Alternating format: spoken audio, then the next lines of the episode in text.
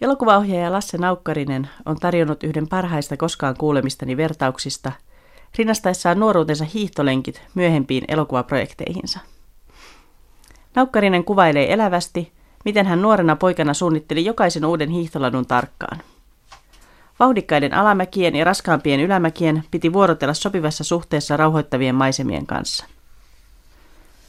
Lasse Naukkarinen kutsuu tätä hiihtolenkkien suunnittelua ja toteutusta esielokuvalliseksi toiminnaksi.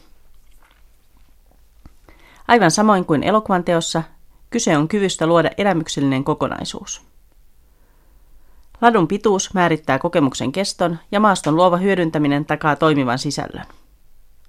Maisemien vaihtelevuuden voi nähdä jopa eräänlaisena kuvakerrontana. Siinä missä avara pelto aukeaa laajakuvaksi, johdattaa tiheikön läpi kiemurteleva latu hiihtäjän huomion yksityiskohtien lähikuviin. Puhumattakaan koko rikkaasta, hiljaisuuden, liikenteen kumun ja luonnon äänien vuorotellen täyttämästä äänimaailmasta. Esielokuvallisuus viehättää minua ajatuksena suunnattomasti. Siitä asti kun kuulin tämän termin ja siihen liittyvän muiston Lasse Naukkariselta muutama vuosi sitten, olen palannut ajatukseen yhä uudelleen. Olen pohtinut esielokuvallisuutta niin omien kokemusteni kautta kuin yleisemminkin. Mikä kaikki oikeastaan valmentaa meistä taiteentekijöitä ja tarinankertojia? Itselläni olennaisia esielokuvallisia muistoja ovat lapsuuden peilileikit. Isovanhempieni asunnossa oli yhdessä huoneessa iso peilikaappi, toisessa kolmiosainen peilipöytä, jossa avointen sivupeilien kautta näki oman kuvajaisensa heijastuvan loputtomiin jatkuvina jonoina. Minna Serkkuni kanssa juoksimme näiden huoneiden välillä, yrittäessämme huijata peilipinnan takaa avautuvassa käänteismaailmassa eläviä kaksoisolentojamme. Muistan vieläkin, miten saatoin silmänurkastani nähdä peilikuvasaaran puuhailevan jotain aivan muuta kuin mitä itse tein. Mutta vaikka käännähdimme Minnan kanssa kuinka nopeasti ja äkkiarvaamatta tahansa, emme koskaan onnistuneet yllättämään peilikuvamaailman tyttöjä. Sillä hetkellä, kun katseemme kohtasivat peilin pinnassa, olivat kuvajaisemme aina palanneet kuuliaisesti matkimaan meitä.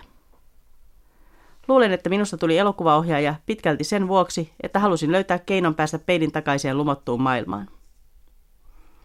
Elokuvan tekijäksi ei siis tulla pelkästään elokuvia katsomalla. Yhtä olennaista, ellei tärkeämpääkin, voi olla runojen lukeminen, kuvien piirtely ja kuljeskelu metsissä. Hiihtolenkit ja peilileikit. Kaikki esielokuvallinen toiminta. Mietin Lasse Naukkarisen nuoruuden hiihtolenkkejä, kun seuraan säännöllisin väliajoin esille nousevaa keskustelua suomalaisen elokuvan tilasta ja siitä, miksei meillä onnistuta tekemään kansainvälisiä menestystarinoita. En väitä tietäväni oikeaa vastausta. Mutta huomaan pohtivani, voisiko yhtenä syynä olla se, että meillä pyritään mahduttamaan käsikirjoitukset ulkoapäin annettuun sabluunaan, sen sijaan, että seuraisimme omia metsäisiä latujamme. Ja ehkä jo koko kysymyksen asettelu paljastaa vääristymän ajattelussa – Ehkä meiltä jää huomaamatta oman maisemamme kesytön kauneus haikaillessamme maailman muovipintaiseen loistoon. Mietin Lasse Naukkarisen viisasta vertausta myös aina kun katson lasteni lukujärjestyksiä. Yläasteella ja lukiossa taideaineet hupenevat minimiin, valinnaisiksi vaihtoehdoiksi liikunnan kanssa.